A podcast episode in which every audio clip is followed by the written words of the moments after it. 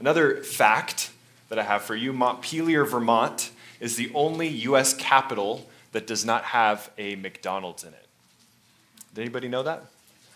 Those are what you call useless facts. They are facts that are basically unimportant and useless. But some people think they're interesting. They're random facts that really don't have any purpose for our lives. They, they don't really mean anything good except for maybe playing a game of trivia. But then there's also facts that are a little bit more useful. Uh, some of the facts that I could think of that would be really useful would be like knowing that when you eat healthy food, you'll probably feel better. It's also a useful fact to know if you eat unhealthy food a lot, you probably won't feel good. That's an important fact, and maybe some of you didn't know that. You've eaten like 15 Oreos, and you're like, why don't I feel so good? And then you realize, no, it's a fact that if I'm eating unhealthy food, I won't feel good.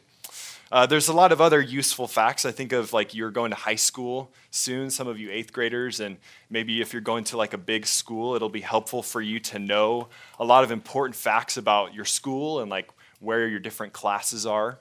I remember like my first days of high school uh, having that list of like where all the rooms were, and I needed that list of facts with me at all times uh, so I would know where to go. And then it only takes a couple days, and all of a sudden you know where to go, right? But you need those useful facts with you. And there are tons of useful facts for life, some more important than others. But I think this passage in Luke this morning gives us the most useful facts that we could possibly know. These are the most useful facts. In fact, they're more than useful, they are essential facts. For us to go through life without these facts would be foolish, it would be sad. These are facts that are extremely important. And a disciple, in other words, a follower of Jesus, is given some amazing facts through these verses that we're going to look at here. And it's also important facts for somebody who's not a disciple of Jesus. If you're going through life and you're rejecting Christ, these facts also matter for you. And, and you should wonder why am I rejecting these facts? We get to see Jesus here having conversation in chapter 9 with his disciples. And he reveals to them some truths, some awesome, amazing truths that we need to know for life, some facts that you need to know. And I think this is just a very simple way to look at these verses. Some facts, and maybe a big idea that we could say is that there are three facts here about Jesus that will help us know Jesus and that should help us want to follow Jesus better. These are facts that help us know Jesus and help us want to follow Jesus more when we look at them. So, three facts about Jesus in these verses. And let's start uh, just by reading the passage, starting in Luke 9, verse 1. It says that he called the 12 together and gave them power and authority over all the demons and to heal diseases. And he sent them out to proclaim the kingdom of God and to perform healing. And he said to them, Take nothing for your journey, neither a staff, nor a bag, nor bread, nor money, and do not even have two tunics apiece. Whatever house you enter, stay there until you leave the city. As for those who do not receive you, as you go out from that city, shake the dust off your feet as a testimony against them. Departing, they began to go throughout the villages, preaching the gospel and healing everyone.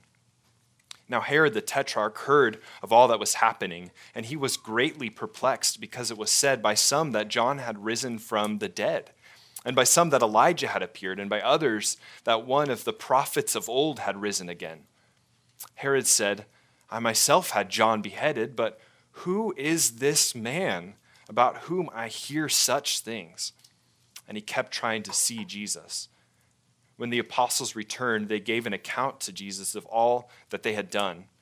Taking them with him, he withdrew by himself to a city called Bethsaida. But the crowds were aware of this and followed him and welcomed them, and he welcomed them. He began speaking to them about the kingdom of God and curing those who had need of healing. Now the, now the day was ending, and the twelve came and said to Jesus, Send the crowd away, that they may go out into the surrounding villages and countryside and find lodging and get something to eat. For here we are in a desolate place. But Jesus said to them, You give them something to eat.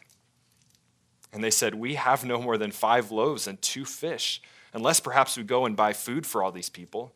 For there were about 5,000 men. And he said to his disciples, Have them sit down to eat in groups of about 50 each. They did so and had them all sit down. And he took the five loaves and two fish, and looking up to heaven, he blessed them and broke them and keep, kept giving them to the disciples to set before the people.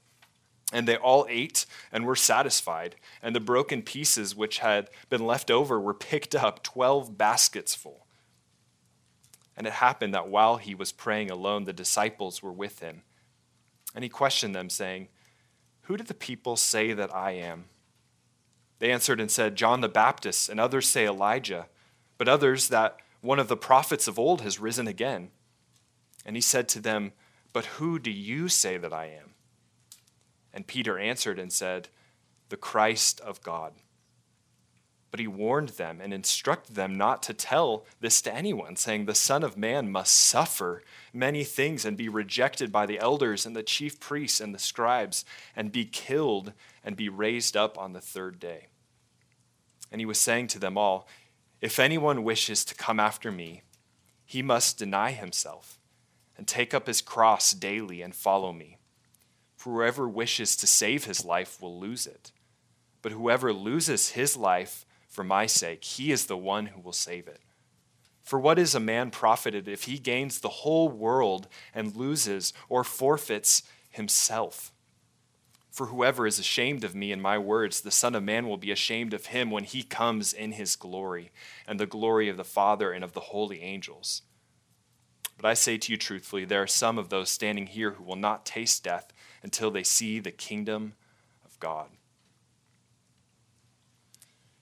These verses uh, are telling us about the life of Jesus Christ as he was here on earth and what it was like to be around Jesus and to hear from him as he taught. And here in chapter 9, we have kind of come off as Jesus has been doing all these amazing miracles. Uh, we saw that he had gone throughout uh, the area of Galilee and he had calmed a storm. Uh, he had cast out demons. He had healed people of diseases and he had even raised a person from the dead. And here in this section, chapter 9, I think there's really a way we could look at it by just saying, like, there are three facts that we can see from Jesus here. Three facts about Jesus. And first, I think we can see that number one, Jesus provides for his followers. Jesus provides for his followers. And verse 1 says that Jesus provided for his followers with, with power and authority over demons to heal diseases. And they go, verse 2 says, to proclaim the kingdom of God and to perform healing. Up to this point, like I said, we've seen Jesus has all this power and authority over basically everything, over all nature, over all things that are supernatural. And now he gives that authority to his disciples here in chapter 9. He kind of sends them on a special mission. This would be like a unique uh, responsibility that was kind of a once in a lifetime opportunity that Jesus sent these men out to go spread the news and the message about his kingdom, and he gave them his own authority and power. He supplied them with everything they would need. They were to take absolutely nothing with them, but they were to trust fully in him that he had provided what they would need. But I don't think we should get too caught up on all of the miracles, although that probably would have been amazing to see like Peter doing a miracle. But I think the main point here is to see that, that God has given these men a message to preach. God has given these men the news of the gospel of the kingdom of God. Verse 6 says that they were preaching the gospel. That's what really stands out here. When we hear gospel, we think of what it means. The word gospel means good news that, that Jesus is the Lord and the King, and that those who have sinned against God and have been separated from God because of their sin can be rescued from their sin. They can be saved and forgiven because of what Jesus has done.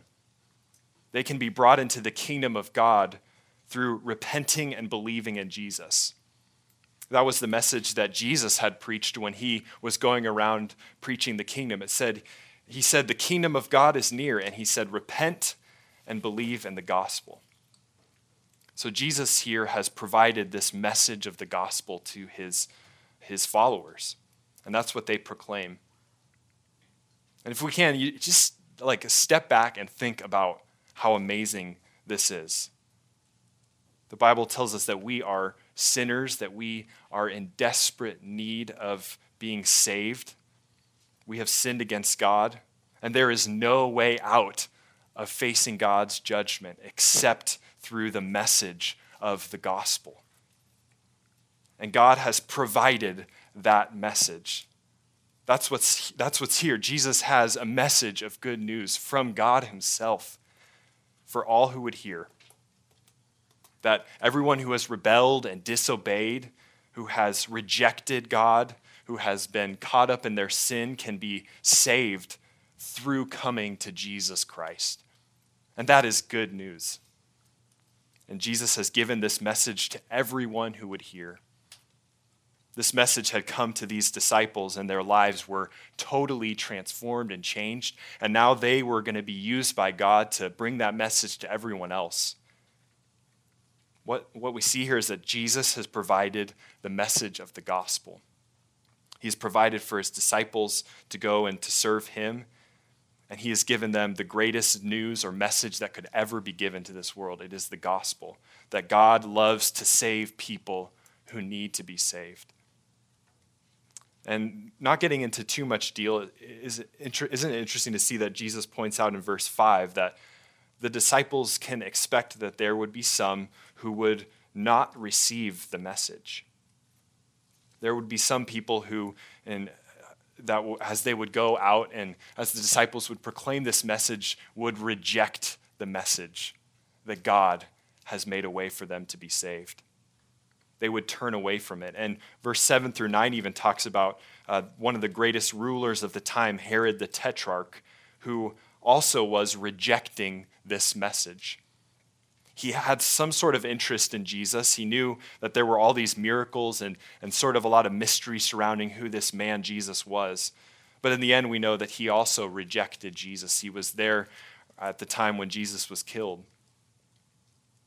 There are people who are near to Jesus, who hear the message of Jesus, and who seem even powerful and important in this world, but they will turn away from the message because they love their sin. They have turned away from what God has provided in the message of the gospel. What an amazing gift that God has provided a way for sinners to be saved. But I think we see this even more starting in verse 10. Uh, these verses help us understand how God provides even more. We're told that Jesus and the 12 disciples return and go to this town called Bethsaida. And as they go, this, this area of Bethsaida was kind of in a desolate and uh, set apart area. We're told that they knew that they were in a place that was desolate. And in verse 12, it says that the disciples start to get nervous. Why do they get nervous? Well, here are thousands of people, apparently, this huge crowd that had come to Jesus and were listening to him. And they start to get nervous that these people all need to find a place to go, a place to uh, sleep, a place to go eat.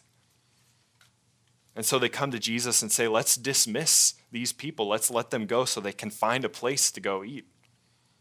But look at what Jesus says in verse 13. He says to them, You give them something to eat. That's kind of a funny statement, isn't it?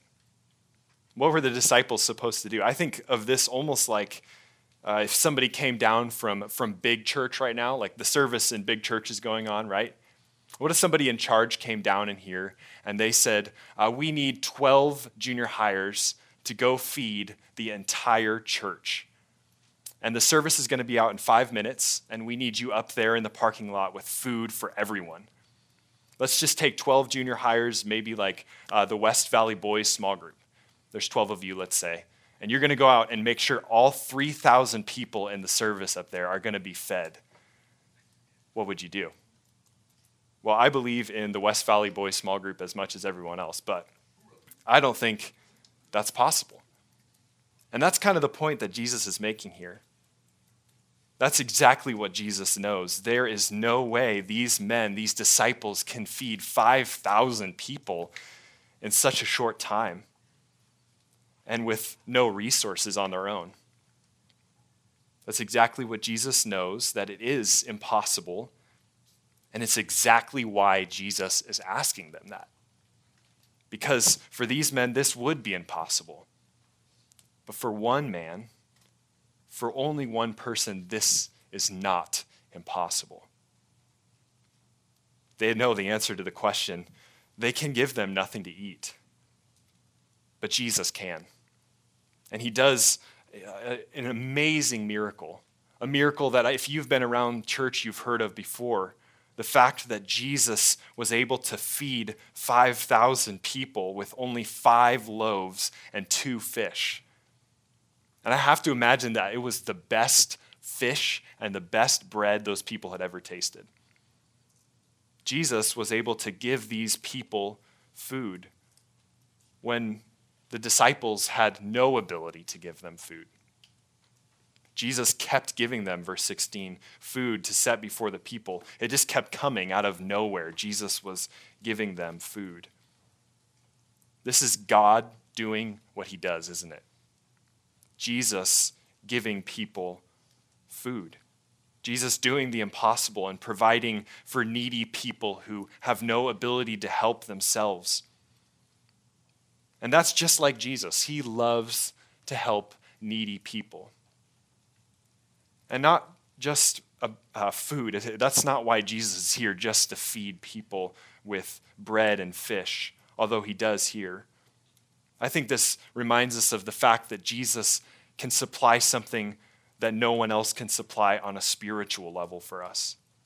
Jesus loves to help people who can't help themselves, and God loves to help helpless people who are in a situation that they can't get out of on their own.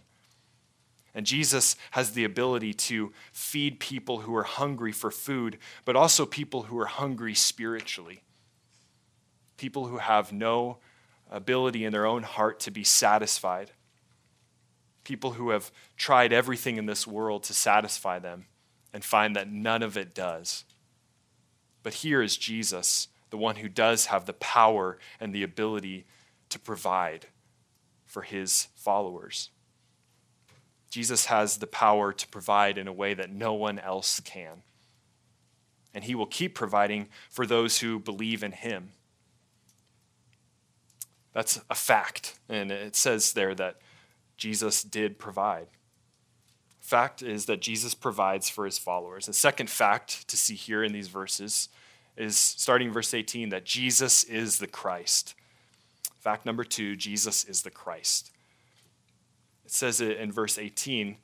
It happened that while Jesus was praying alone, the disciples were with him, and, and he questioned them, saying, Who do people say that I am? This is a question that, that had come up before in the book of Luke. Uh, people, uh, the disciples in, in chapter 8, when they were in the boat and the, and the storm had been calmed instantly and they were facing Jesus, they asked, Who is this man?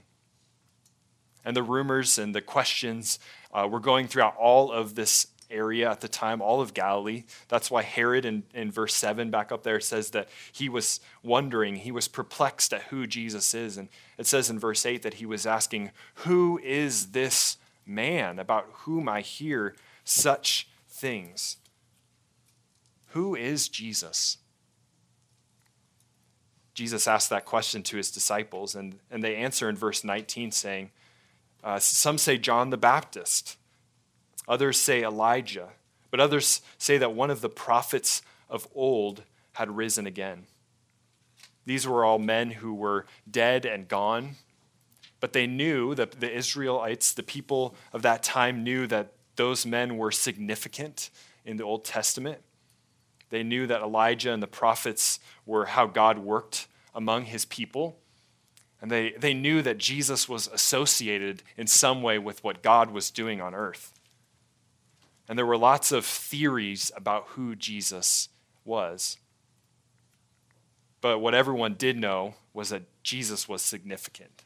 He was important. He was supernatural. He was doing miracles that no one else could do, and he was preaching a message that was unlike any other message. But he was way more significant than any pe- person could ever imagine. And so in verse 20, Jesus asks the disciples, and Peter gives the right answer. The answer that we know from Luke is the right answer. What does he say? Who do you say that I am? And Peter answered and said, The Christ of God. And you know what? That is the answer. That is a fact that Jesus is the Christ of God. And it's a fact that matters in this world, not just for the people at this time, but that matters for us today that Jesus is the Christ. What does it mean that Jesus is Christ? Well, we know it's not his last name, right? It's not Jesus Christ in that way. Christ is another word that means Messiah, it means anointed one. It should make us think of the fact that God has chosen one person to be the Savior and the King that he had promised in the Old Testament. This Messiah was the most important person this world and these people could ever know. He was God's chosen Savior to the world.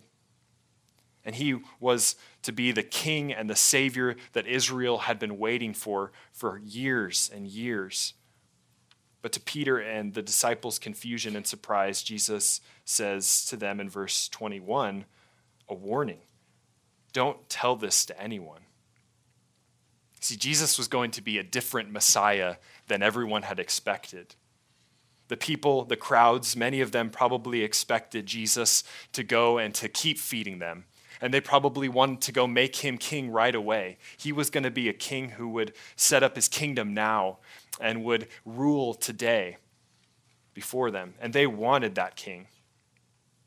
But the plan that Jesus has is a lot different than that. The plan that God has for the Messiah, for this chosen king, would be different. Verse 22 explains that. It says that the Son of Man would suffer many things and be rejected by the elders and the chief priests and the scribes, and he would be killed and raised up on the third day. This was not what these men would have expected for the Messiah to do. But what Jesus was doing was going to be way more amazing and awesome than anyone could fathom. Jesus was going to go to the cross. Jesus was going to go and die, be killed, and then be raised up on the third day. Jesus was going to go suffer for the sins of many, as the Old Testament had spoken of. Jesus was going to die on the cross, and that is how he would save the world. Romans 5 8 says that God demonstrated his own love toward us, and that while we were yet sinners, Christ died for us. The plan that Jesus has as the Christ is way more amazing than just being a guy who can give people fish and bread. The plan for Jesus as the Christ would be to provide life spiritually, fullness of life, everlasting life. He would take upon himself the punishment for the sins of many. First, uh, 2 Corinthians 5 says that God made him who knew no sin to be sin for us, so that in him we might become the righteousness of God. The fact that Jesus is the Christ should make us think that God has provided a man, a person, a Savior for sinners who believe in him. I think there's a lot of important questions out there that you can ask in this life, a lot of important facts that you need to know uh, at this time. I think of like, what's high school going to be like? What am I going to do when I grow up? Maybe you're asking that. Maybe you're just wondering, what am I going to have for lunch? There are a lot of important questions, but this is the most important question Who do you say that Jesus is? There were people who did not get it right. Herod did not get it right. There were many people who did not get it right. But the question that Jesus asked to his disciples is a question that should be turned to you and to be asked of you Who do you say that Jesus is? What do you do with Jesus? Who is Jesus to you and in your life? Do you know this Jesus? Have you believed in this Jesus? It's a question that matters in your own life so much. In fact, it matters more than any other question you could ask today. Who is Jesus? Maybe another question to ask would be Have you confessed that Jesus is the Christ? That he is the way that God has made for you to be saved from your sin? Have you placed your trust in Jesus as the Lord, as the Savior given by God? Have you come to Jesus Christ and believed in him? That is the most important question that you could ask. And it is the most beautiful fact in the world that Jesus is the Christ. There are amazing facts here. First, Jesus provides for his followers. He has provided for his followers. And second, Jesus is the Christ.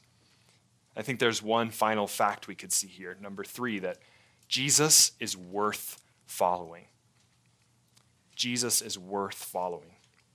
In verse 23, Jesus gives these familiar words. He says, If anyone wishes to come after me, he must deny himself and take up his cross daily and follow me.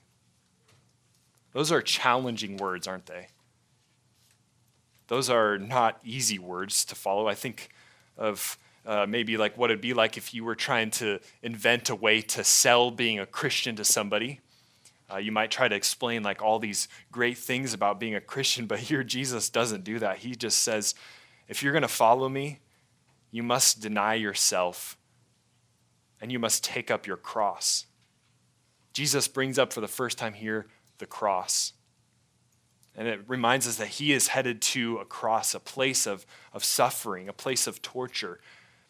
When the disciples heard that word cross, they wouldn't think of just a nice thing that hangs in the worship center or something that your mom has on a necklace. They would think of torture, they would think of death. And that's exactly where their minds would go when they heard Jesus say, Take up your cross. And this is, just, I think, a simple way to just say, to follow Jesus isn't always going to be easy. The Bible makes no mistake about it.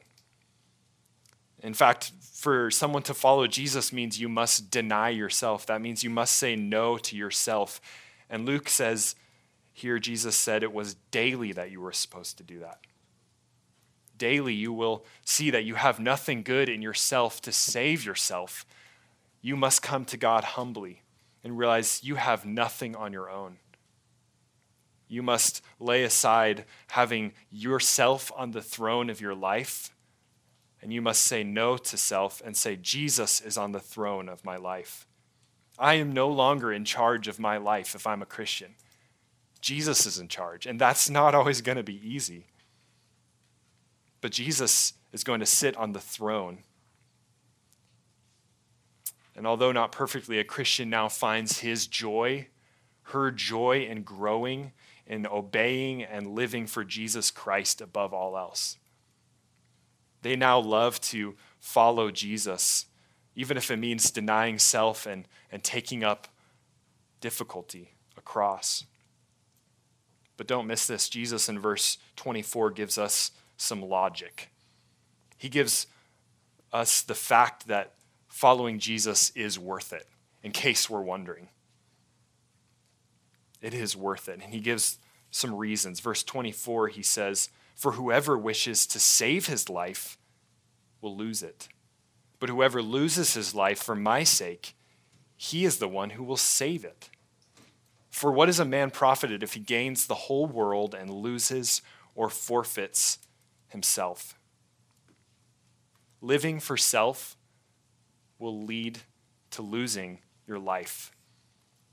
Living for self will end in judgment from God. Living for self will never satisfy you. But dying to yourself and coming to Jesus to follow him is the only way to find life, is the only way to be saved. In Jesus is the only way to life. This world will not satisfy you if you're looking for life apart from Jesus.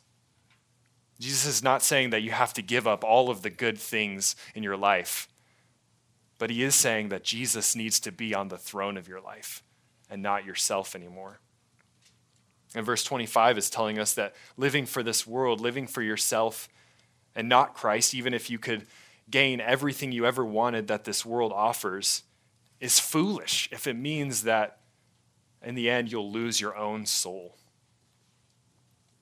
How often it is that people do live that way, who try to find everything uh, to satisfy in this world I think of the story that I, I saw a while back of an old uh, woman who was like Hollywood royalty, and she had uh, basically gotten everything that someone of like her could imagine from this life. She had lived for the lust of the flesh and the lust of the eyes and the boastful pride of life.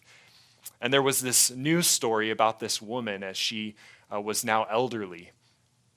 Nobody had really seen her very much lately, and she lived in this huge mansion in New York City. She had everything, it seemed fame, fortune, everything that money could buy. She had lived for self all of her life. And to the ordinary observer, at first we might think, man, that woman is satisfied.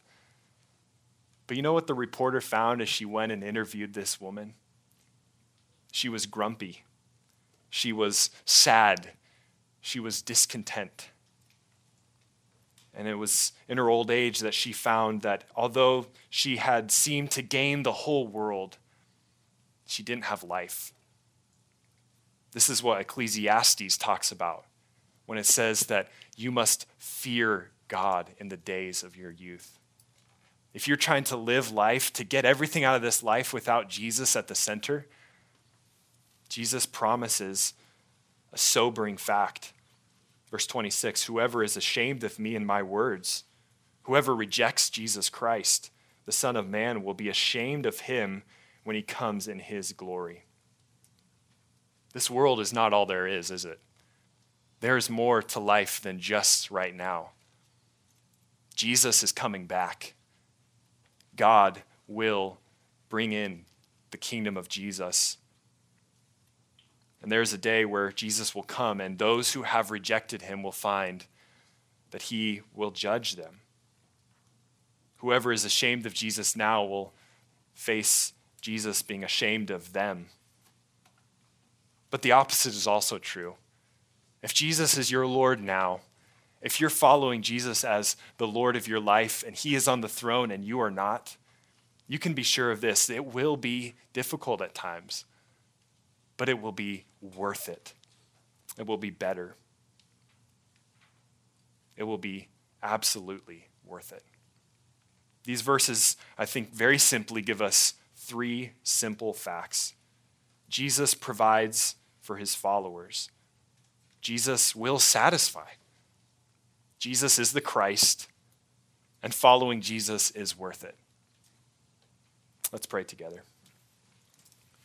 Father, thank you for the simple truths of the Bible that tell us that you have not left us to ourselves, but that you have made a way for us to be rescued from sin and from hopelessness and even from your own judgment through your Son, Jesus Christ. May we be people who follow Jesus.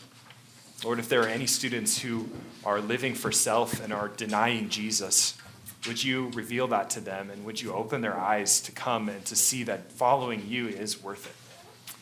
And for all of us who are following you, Lord, help us to continue to follow you, especially as we grow in you.